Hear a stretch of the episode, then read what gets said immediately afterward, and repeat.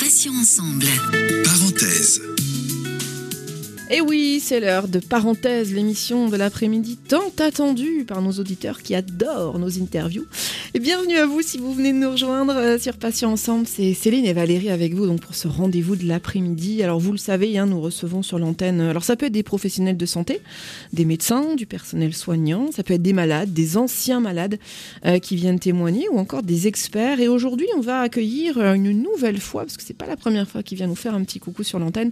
C'est l'hypnothérapeute Arnaud de Stal qui vient nous parler d'un thème assez délicat aujourd'hui. On va parler traumatisme et hypnose. Arnaud, bonjour, merci. Bonjour Céline, bonjour Valérie. Merci d'avoir euh, accepté cette euh, nouvelle invitation sur, euh, sur l'antenne.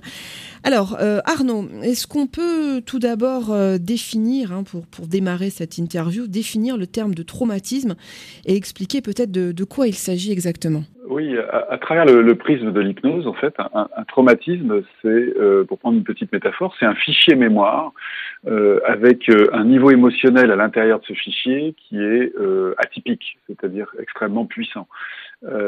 et à partir de là, c'est pour que nos auditeurs comprennent, ça serait comme si dans, dans euh, nous avions dans notre mémoire euh, quelque chose de très gros et de très euh, rayonnant. Hein. Alors on peut prendre la métaphore de la chaleur, on peut prendre la métaphore de, ce qui traverse l'esprit des gens, et, et, du coup, ça va engendrer toute une série de, de comportements au quotidien un peu comme un très gros caillou dans la chaussure ou un clou qui sera planté dans la semelle, qui fait que dès qu'on croise quelque chose qui vient euh, être en rapport avec ce, cette expérience, eh bien, on va, on va se retrouver confronté euh, au niveau émotionnel qui est dans l'expérience et à ce que toute notre sensorialité a encodé dans l'expérience. Donc, euh, ce que j'ai vu, ce que j'ai entendu, ce que j'ai ressenti, ce que j'ai senti, ce que j'ai, ce que j'ai eu comme saveur dans, qui a traversé à ce moment-là mes, papilles. Arnaud, justement, j'en profite, je rebondis. Quelle est la différence entre phobie et traumatisme? Parce qu'on avait fait une émission sur les sur les phobies, sur la peur. Là, c'est un petit peu différent. Donc, en termes d'hypnose, euh, quelle est la différence entre les deux? Bah, En fait, si on prend en termes d'hypnose, pour répondre à votre question, c'est que les stratégies qu'on va utiliser euh, vont, être différentes parce que la demande est formulée différemment. Euh, mais si on prend l'exemple d'un traumatisme de quelqu'un qui se fait agresser par un chien, par exemple, dans la rue, bah, il va avoir nécessairement, tant que le traumatisme n'est pas réglé, il va y avoir la phobie des chiens. C'est-à-dire que notre esprit va nous protéger de cet animal à quatre pattes parce que l'expérience à l'intérieur étant toujours très active, euh, alors dès que je pense à, cette, euh, à cet accident, on va dire, hein, cette agression. Dès que euh, quelque chose me rappelle l'agression, donc je vais entendre un chien qui aboie ou je vais sentir l'odeur d'un chien parce qu'il pleut dehors et d'un chien bouillé, eh ben ça va activer l'expérience. Donc en fait, là on est dans le verbe, c'est-à-dire on va traduire avec le mot phobie euh, euh un traumatisme, alors que si on prend d'autres types de traumatismes, je sais pas les, viols, les, les, les, agressions, enfin au sens large, hein, voire des traumatismes beaucoup plus insidieux qui sont d'une rare puissance, qui sont euh, traiter ces enfants de stupides, débiles, euh, incapables, etc., 25 fois par jour, qui, qui ont des séquelles derrière, parce qu'en fait, qui dit traumatisme dit séquelles, qui sont, euh, qui sont là au quotidien.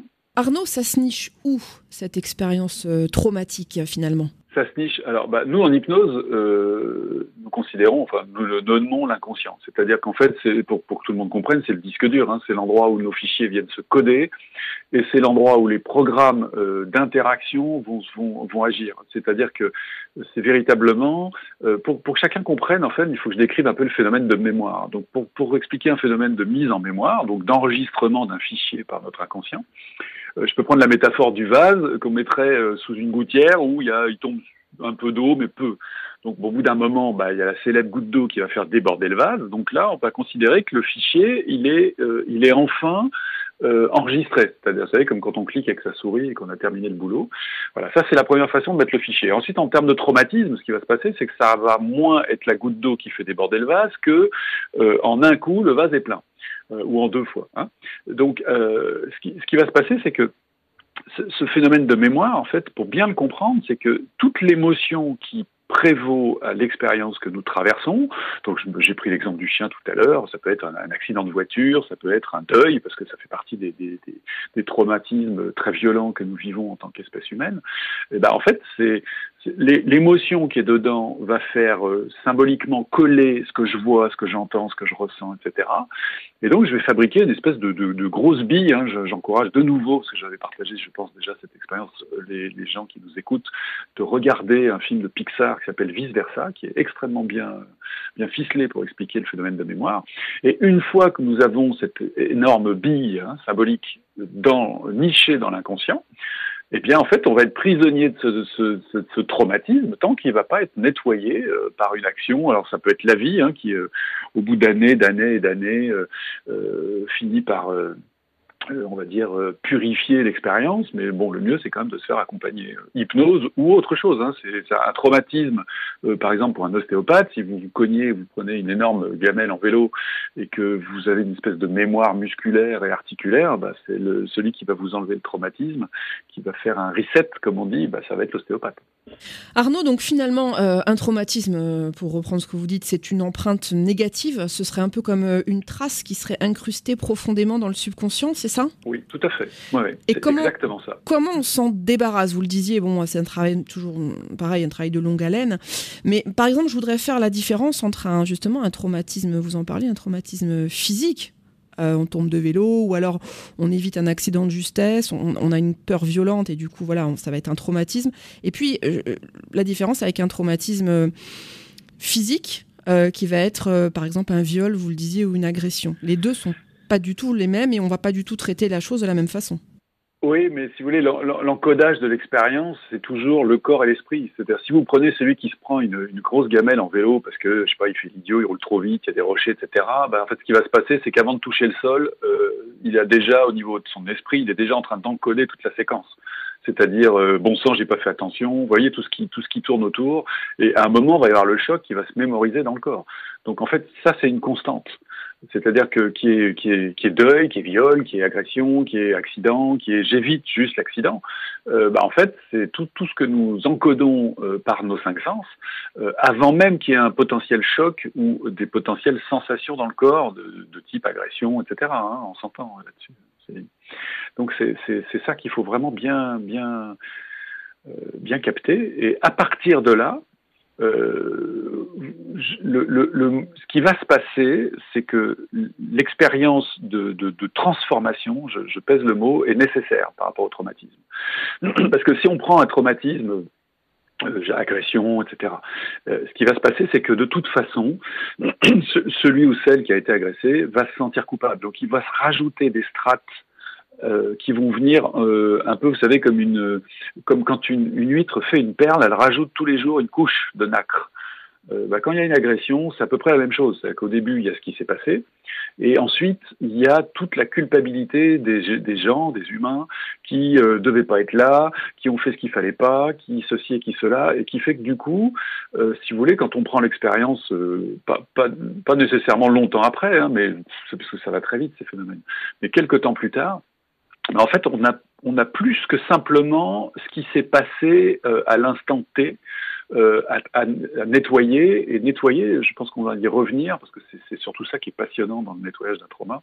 Euh, nettoyer, c'est vraiment, euh, je ne sais pas si nos auditeurs connaissent cette expression, séparer le bon grain de l'ivraie qui est une expression de la campagne, où en fait on garde le bon grain et, tout ce qui est euh, mauvais euh, pour l'homme, eh ben en fait on, généralement on le remet, on, le donne à manger au cochon. Hein, c'est ce qu'on disait à la campagne, c'est ce qu'on dit toujours à la campagne. Donc on garde le bon grain et tout ce qui est ivraie, on, le laisse dehors. Et c'est ça en fait la vraie jolie stratégie de nettoyage d'un traumatisme.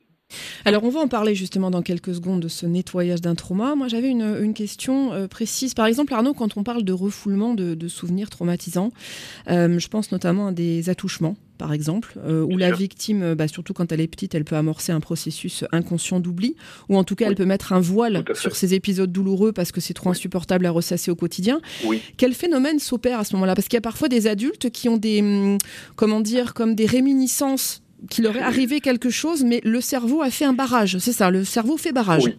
Donc là, on parle de l'amnésie. Amnésia, hein, donc en dehors de l'amnésie, la, mémoire, c'est du grec. Donc l'amnésie, en fait, c'est quoi? C'est une fonction de protection de l'inconscient. Donc que tout le monde comprenne. Vous avez utilisé le mot rideau. Euh, très souvent, le rideau est d'une opacité totale.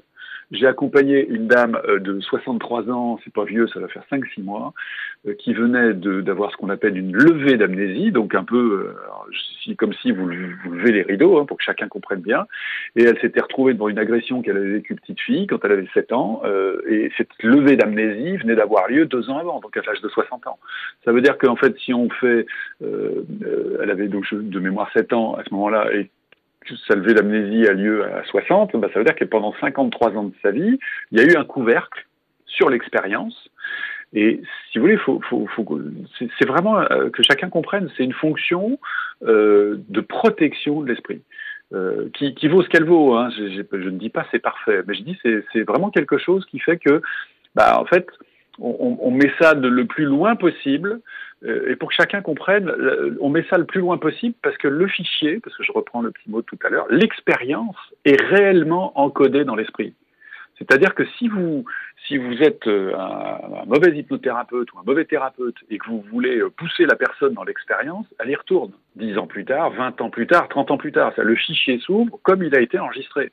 Donc, en fait, on rigole pas avec les traumas. C'est nous, en hypnose, on a des stratégies magnifiques, très symboliques pour nettoyer les choses, sans, euh, c'est mon expression, elle vaut ce qu'elle vaut, hein, chacun la, la mesure, sans, sans plonger dans la fosse à purin. Arnaud, il y a un verrouillage automatique du cerveau qui se met en ah, place pour nous protéger en fait. Ouais, alors sa fonction existe de façon native. Hein. Euh, moi qui ai la joie d'enseigner l'hypnose depuis des, des, des, plusieurs années, 12-13 euh, ans maintenant, c'est vraiment c'est embarqué à la naissance. Hein, la fonction amnésie, c'est pour ça d'ailleurs, je fais un parallèle avec ça, c'est pour ça que dans les spectacles d'hypnose, euh, ils vous font toujours un truc où à un moment il faut oublier un prénom, une lettre, un chiffre, etc. Ils s'amusent avec ça. Donc c'est juste pour illustrer que c'est chez chacun d'entre nous.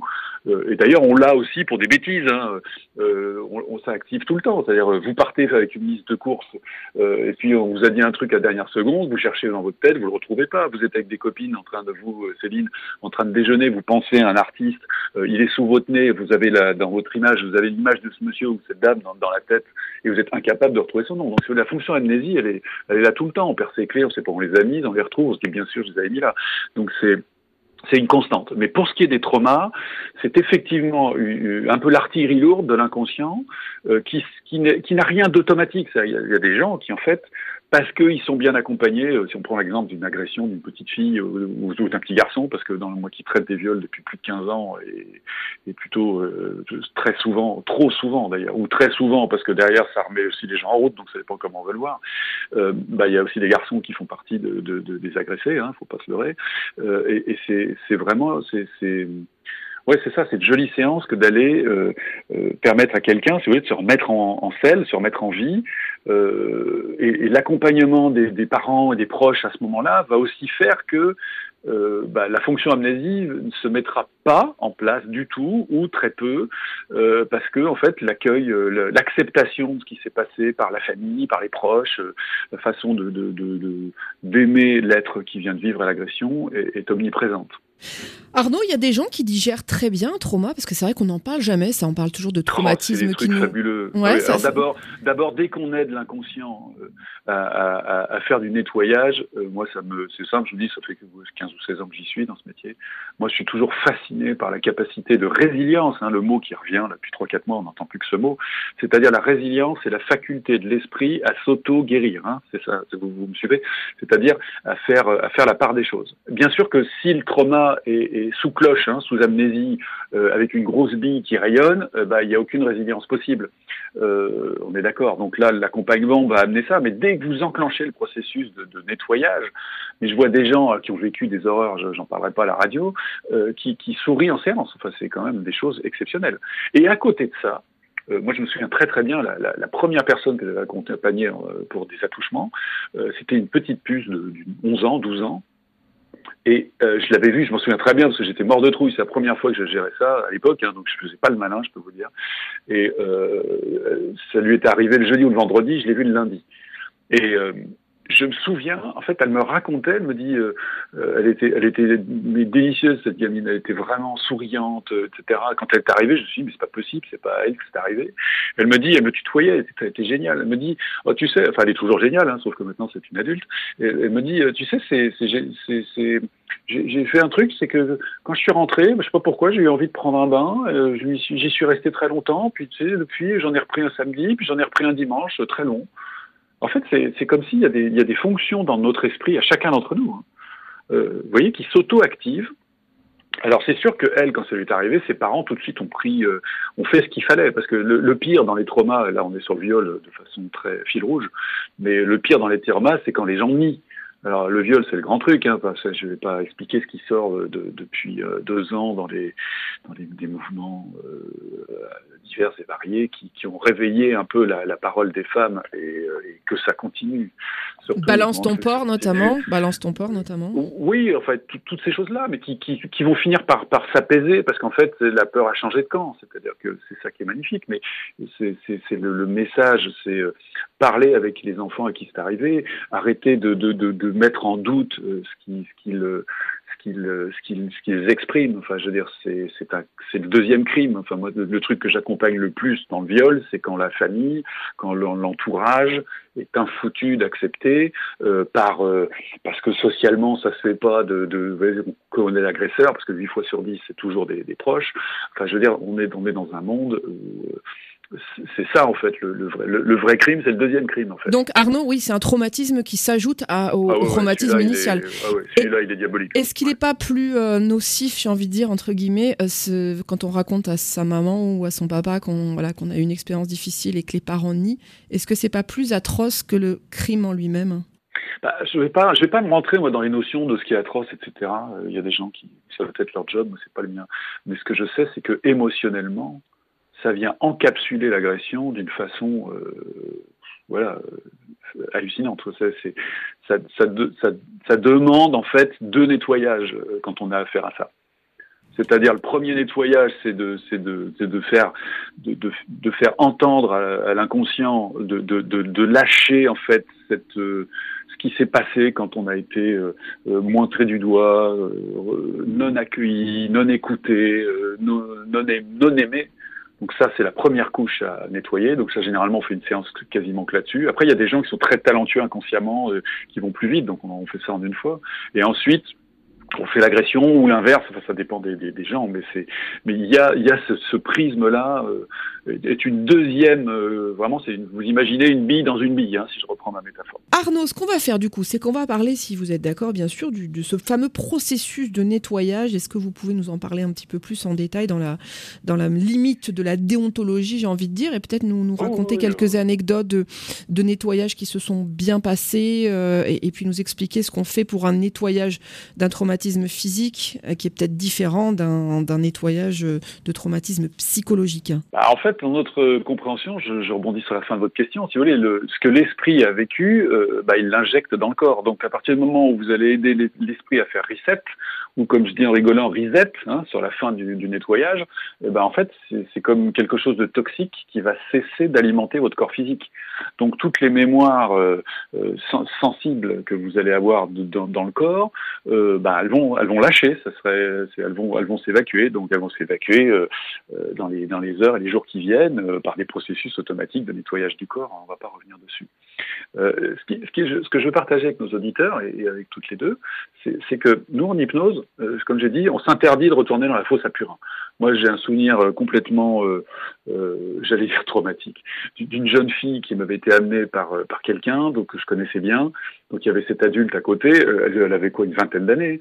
Et, elle, dans son esprit, elle avait besoin, elle, elle s'était collée dans, dans, le, dans le ciboulot, comme on dirait, avec plein de, plein de douceur, le fait de revivre son viol pour pouvoir le nettoyer. Donc j'ai dû passer presque 25 minutes à lui faire un cours d'inconscient en disant, vous savez, l'inconscient n'est que symbolique. Donc il n'y a aucun besoin de détail. Le, propre du symbole, hein, pour que tout le monde euh, entende, symboléine, c'est du grec. D'ailleurs, ça fera rire tout le monde. L'inverse, c'est diaboléine, hein, et vous entendez le diable derrière. Symboléine, ça veut dire converger vers, c'est-à-dire que tout converge vers quelque chose. Donc c'est pour ça qu'un symbole, ça peut être un carré, un rond, un triangle, euh, je sais pas, un petit caillou. Euh, euh, c'est tout, tout, ça, ce sont que des symboles. L'inverse, diabolé, ça veut dire séparé. Hein, donc je, chacun comprendra. Euh, ce, qui est, ce qui est passionnant, c'est que dans, dans, dans, notre démarche, et j'avais fini par lui faire euh, lui dire, bah écoutez, on fait cinq minutes à ma, à ma, à ma méthode, hein, et puis si, si ça va pas, parce que voilà, bah, on fait la vôtre. Et puis bon, bah du coup, euh, comme l'inconscient fonctionne chez tout le monde, hein, donc c'est pas une découverte récente, hein, il y a des travaux là-dessus de Václavic et d'autres qui datent de juste l'après-guerre mondiale, donc ça fait quand même un paquet d'années que c'est vérifié et revérifié. L'inconscient, le, pour que chacun l'entende bien, parle symbole et métaphore première langue chez tout le monde. Donc, il n'y a aucun besoin de, détails. Donc, le détail, on va laisser ça à d'autres formes d'accompagnement psychothérapeutique, que sont la psychanalyse, donc l'analyse de la psyché, la logos de la psyché, hein, donc la connaissance de l'âme, les psychologues. Nous, en hypnose, on va, on va, on va symboliser ce qui s'est passé. Et de temps en temps, on va, on va aller. Euh, il y a une très jolie technique de nettoyage euh, qui, qui a donné après d'autres, d'autres choses qu'on appelle nous les, les submodalités, c'est-à-dire la façon dont le fichier a été encodé c'est-à-dire que quelle est la part visuelle, la part euh, auditive, la part sensitive, et en fait on amène l'esprit à séparer les morceaux. Euh, euh, si je devais prendre une petite métaphore, c'est comme si à un moment vous êtes en train de, de je sais pas, vous êtes invité chez des amis à, dîner, et, et, quand vous goûtez le plat principal, vous êtes capable de, de, de, défaire, vous savez, comme si on passait le film à l'envers, hein, Céline, et qu'à un moment on se retrouvait avec, je sais pas, un oignon, le poisson, le citron qui est un entier, l'huile d'olive, le sel, le poivre, etc. Et donc, en fait, on a des stratégies qui, font que ce, fichier trauma, eh ben, en fait, on apprend à l'inconscient de notre patient à le démonter, mais vraiment à le démonter, hein, c'est-à-dire à prendre l'ascendant sur ce qui s'est passé. Euh, le tout avec l'état d'hypnose, avec des, stratégies de protection, euh, un peu comme si vous voulez, comme si on mettait les gens dans une espèce de, bulle de lumière où il peut rien leur arriver. On ancre tout ça, c'est très solide. Et en fait, c'est eux-mêmes qui démontent leur traumatisme.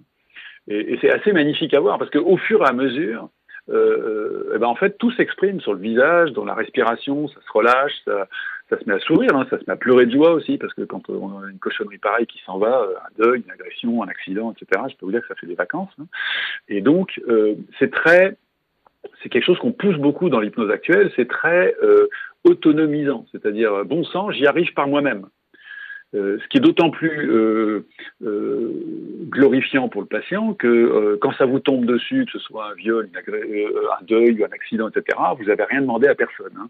Donc alors là c'est c'est une façon d'aider l'inconscient à, grandir, donc à devenir plus adulte symboliquement, à être plus capable, plus puissant, plus bienveillant, et, donc c'est vraiment de jolies séances. Arnaud, pour répondre aux questions que les auditeurs pourraient peut-être euh, se poser, euh, quel type de trauma alors on peut traiter avec efficacité, hein, je précise euh, en hypnose, en hypnose, et justement à contrario, quels sont les les traumas qui sont, je vais pas dire impossibles à traiter, mais qui vont être beaucoup plus difficiles. Hein?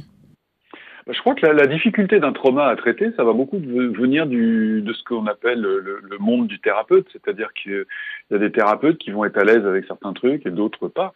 Euh, moi, j'ai plein de confrères euh, dès qu'il s'agit d'un viol, ils peuvent pas y aller parce que c'est pour eux, ça, ça fait trop écho à, à des choses, euh, donc euh, ils s'en sentent incapables. Du coup, euh, voilà, de la même façon qu'il y a des thérapeutes qui sont pas à l'aise avec les enfants et d'autres qui sont à l'aise avec les enfants. donc voilà, c'est très. Après, c'est très personnel ces choses-là.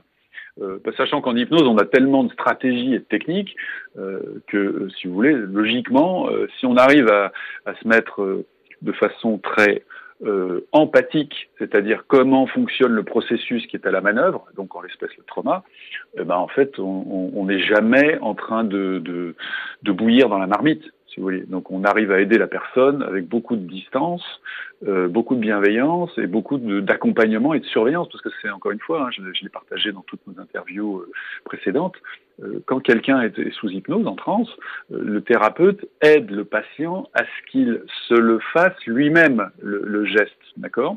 Donc, euh, et à partir de là, on va intervenir sur tout type de traumatisme. Euh, ça peut être effectivement de l'accident, de l'agression au sens large. Euh, on a beaucoup parlé de, viol depuis tout à l'heure. Ça peut être aussi un deuil. Hein. Un deuil, c'est un traumatisme. Dans, l'échelle des traumas, on avait fait une émission sur le stress tous les trois euh, il, y a, trois semaines de ça. En numéro un, euh, c'est le deuil qui est le plus puissant. Donc euh, moi, les séances les, plus, les plus exceptionnelles que la vie m'ait permis de vivre, c'est d'accompagner des mamans qui venaient de perdre des enfants.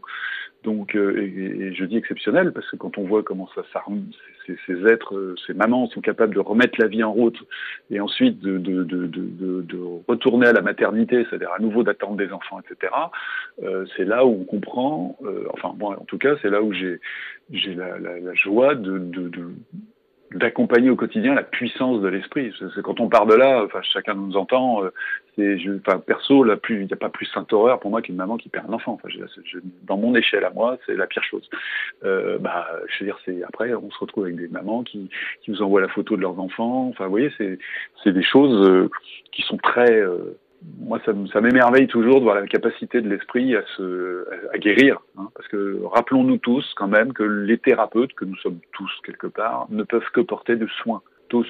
On ne guérit jamais un thérapeute, ça guérit personne ça accompagne quelqu'un à ce qu'il se guérisse lui-même. C'est euh, Arnaud, magnifique. Arnaud oui. dans le cadre d'une dans le cadre d'une mastectomie, puisque bon, il y a beaucoup de, de personnes oui. qui nous écoutent et qui ont, ont oui. subi ce, ce type d'intervention, et notamment, je pense à Valérie. On parle là de corps diminué. J'ai pas envie de dire mutilé parce que bon, c'est un peu moche comme terme, mais on, bah, on a un mais... corps diminué. Est-ce on que peut le dire, on peut voilà, le dire. ouais, mais bon, c'est hard un peu. Est-ce que est-ce que vous vous pensez pouvoir, enfin oui, j'imagine que oui. Est-ce que vous pouvez intervenir là-dessus pour aider ces femmes justement à peut-être accepter leur nouveau corps? Est-ce que ça, ça peut marcher de manière significative? Oui, parce que c'est un trauma. Donc, en fait, le mot mutilé, bah, moi, j'accompagne des, femmes qui se sont fait enlever un verre, ou etc., etc., et euh, ou effectivement euh, un sein, ou des choses comme ça. Euh, si, la personne utilise le mot mutilé, ben, on va utiliser le mot mutilé. On n'est pas là pour penser à la place de nos patients, on est là pour écouter comment ils fonctionnent. Ça, c'est le, vrai, la vraie spécificité de l'hypnose, c'est qu'on ne s'appuie que là-dessus. C'est-à-dire quel est le fonctionnement de l'être que j'ai devant moi, je m'adapte à ce fonctionnement pour l'aider ensuite sur son chemin à se modifier lui-même. Donc, euh, oui, euh, moi par exemple, je travaille dans une équipe endométriose à l'hôpital à côté de Nantes, euh, où en fait on accompagne ces, jeunes femmes à accepter la maladie au sens large, parce qu'il y a aussi la, la, la, maladie à accepter avant même de, savoir si on va se faire enlever un morceau de soi-même. Donc il y a d'abord la maladie avec tout le côté occidental judéo-chrétien qui fait pourquoi ça me tombe dessus, pourquoi moi, pourquoi maintenant, etc. Il y a une forte injustice dans ce truc-là, qui peut être transformée par l'esprit en une vraie chance et une vraie planche d'appel, mais encore faut-il avoir euh, franchi la première étape, ce qui n'est pas donné. Ensuite, effectivement, on peut se faire opérer avec un, un, membre, un morceau de soie de son corps qui a été ôté, enlevé, mutilé, chacun met le mot qui, qui traverse l'esprit. Donc il y a cette notion d'acceptation de tout ça. Et donc euh, c'est vrai qu'en préopératoire, euh, parce qu'en opératoire c'est les premières applications de l'hypnose, elles datent de 1840, hein, donc c'est pas une découverte. Et en post-opératoire, c'est-à-dire accepter par exemple ce qu'on appelle le membre fantôme. Hein. Il y a des gens, chacun a entendu parler au moins une fois dans sa vie de ce qu'on appelle un membre fantôme. Hein. J'avais même accompagné un monsieur comme ça qui avait eu une espèce de cochonnerie de cancer sur un pied. Ça a été une sainte horreur. Ils ont fait une fois un morceau du pied, une fois un morceau de la jambe. Ensuite, ils ont fait jusqu'au genou. Jusque-là, il n'y avait aucune douleur. Puis un jour, ils ont enlevé euh, au niveau de la hanche. Partir de là, il y a eu un membre fantôme. C'est-à-dire qu'il a fallu quatre opérations pour que le membre fantôme se dé... C'est-à-dire dans son monde, les trois premières fois, c'était acceptable. La quatrième fois, ça, la goutte d'eau a fait déborder le vase. Donc à partir de là, il a souffert jusqu'au pied. Et donc, on avait fait une séance là-dessus où je l'avais aidé à, ranger, à transformer toutes les interventions, toutes les, tous les, les, les kilomètres d'heures. Hein, je fais cette, c'est un peu difficile à suivre, ça, kilomètres d'heures qu'il avait passé avec les médecins à apprendre euh, l'horreur, que ceci, que cela, les doutes, enfin tout, tout, tout, tout son parcours médical. Et euh, oui, le parcours médical, ça fait partie des choses euh, que l'hypnose accompagne euh, à, à, nettoyer. Moi, j'aime bien ce mot, à, à, transformer, à transmuter. Après, si certains connaissent la différence entre la transformation et la transmutation, oui, c'est notre job. Ouais. Est-ce que vous avez aidé des femmes qui, qui sont stériles, à qui on a annoncé donc donc l'annonce traumatisante qu'elles n'auraient jamais d'enfants? Est-ce que vous avez été utile et efficace dans ce cas-là? Écoutez, euh, moi ça me fait marrer parce que ça fait. Euh, oui, oui, j'ai plein d'enfants qui sont pas de moi. Ouais, c'est ce que je dis toujours en rigolant pour mettre de la légèreté. c'est des séances sublimes en fait. Et souvent, ça vient de trauma. Hein. C'est-à-dire que pour que chacun comprenne comment fonctionne l'inconscient, vous allez avoir des gens qui n'ont pas d'enfants parce qu'elles ont des, femmes donc hein, parce qu'elles ont été agressées, donc elles ne veulent pas elles s'interdisent de reproduire un schéma et de remettre euh, sur, la, sur la Terre un enfant qui pourrait être à son tour victime. Euh, mais vous avez aussi plein de, de, femmes qui refusent d'avoir des enfants. Euh, là, c'est ce qui me vient, hein, mais il y a plein d'autres sources, mais qui refusent d'avoir des enfants parce qu'en fait, leur enfance a été une catastrophe et qu'il est hors de question qu'à un moment elles, remettent ça, elles remettent ça en route. Donc c'est-à-dire que le système, alors qu'elles sont parfaitement fertiles, c'est là où on voit la force de l'inconscient. Hein. Vous avez des gens qui sont totalement fertiles et qui sont euh, incapables de, de, de, de, féconder. Donc euh, c'est redoutable. Et, et, le plus, parce qu'il y a des choses drôles dans tout ça, je mets ça au deuxième degré, j'ai accompagné un grand nombre de femmes qui étaient incapables d'avoir des enfants, juste parce que le trauma dedans, c'était vomir. Or, chacun sait qu'une femme enceinte, il y a des chances qu'elle vomisse. Or, comme dans l'expérience de ces femmes-là, vomir, c'est mourir, bah, il est hors de question de mourir, donc pas enceinte. Donc on se retrouve à faire des séances de des accompagnements de PMA, d'acceptation, euh, voilà, qui sont qui sont de très très belles séances hein, parce que euh, on va chercher vraiment des matériaux qui sont très très très profondément euh, ensouchés dans l'enfance. Et c'est des magnifiques séances de transformation. Valérie, est-ce qu'une question vous est venue entre-temps à Arnaud pour clôturer cette, cette magnifique séance? Oui, Arnaud, est-ce que certaines personnes, certains patients se trompent dans leur analyse, c'est-à-dire on, voit beaucoup de témoignages. J'adore. J'ai réussi, par moi-même, etc.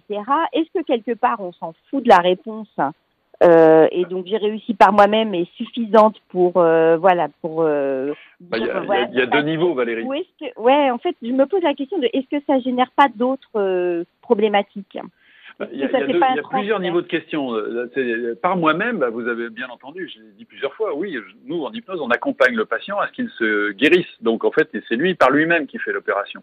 Pour autant, quand vous avez dit, vous avez utilisé le verbe analyser, donc ça, c'est du cerveau conscient. Alors, est-ce que le conscient, il lui arrive d'avoir raison sur le processus inconscient qui était la manœuvre, euh, je, vais être, gentil avec l'esprit conscient. Dans 5% des cas, oui. Hein, si je veux vraiment être adorable avec lui aujourd'hui, je suis en forme, c'est 10%.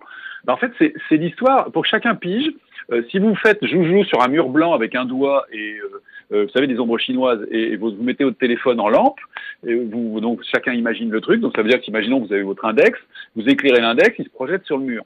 Le conscient passe son temps à décrire l'ombre. C'est le mythe de la caverne hein, pour ceux qui aiment la philo.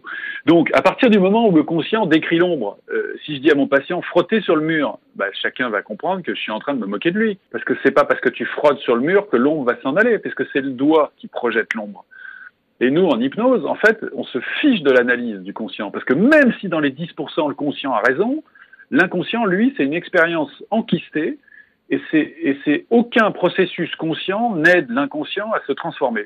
C'est important de comprendre ça. Il n'existe aucun processus conscient. C'est pas parce qu'on se répète 500 000 fois euh, j'en ai marre de m'énerver avec les enfants ou j'en ai marre de je, je sais pas de de, de pas avoir d'enfants euh, parce que je, je voilà etc que ça change quoi que ce soit. Les processus inconscients restent à la manœuvre. Donc si je continue avec ma petite métaphore du doigt, de l'ombre chinoise et de la lumière, il va falloir que j'accompagne en tant qu'hypnothérapeute ou que les hypnothérapeutes accompagnent le patient à ce qu'il modifie son doigt pour changer l'ombre. Arnaud de Stahl, on... ça va être le mot de la fin. Euh, merci, euh, merci infiniment. vive la lumière alors. Voilà, exactement.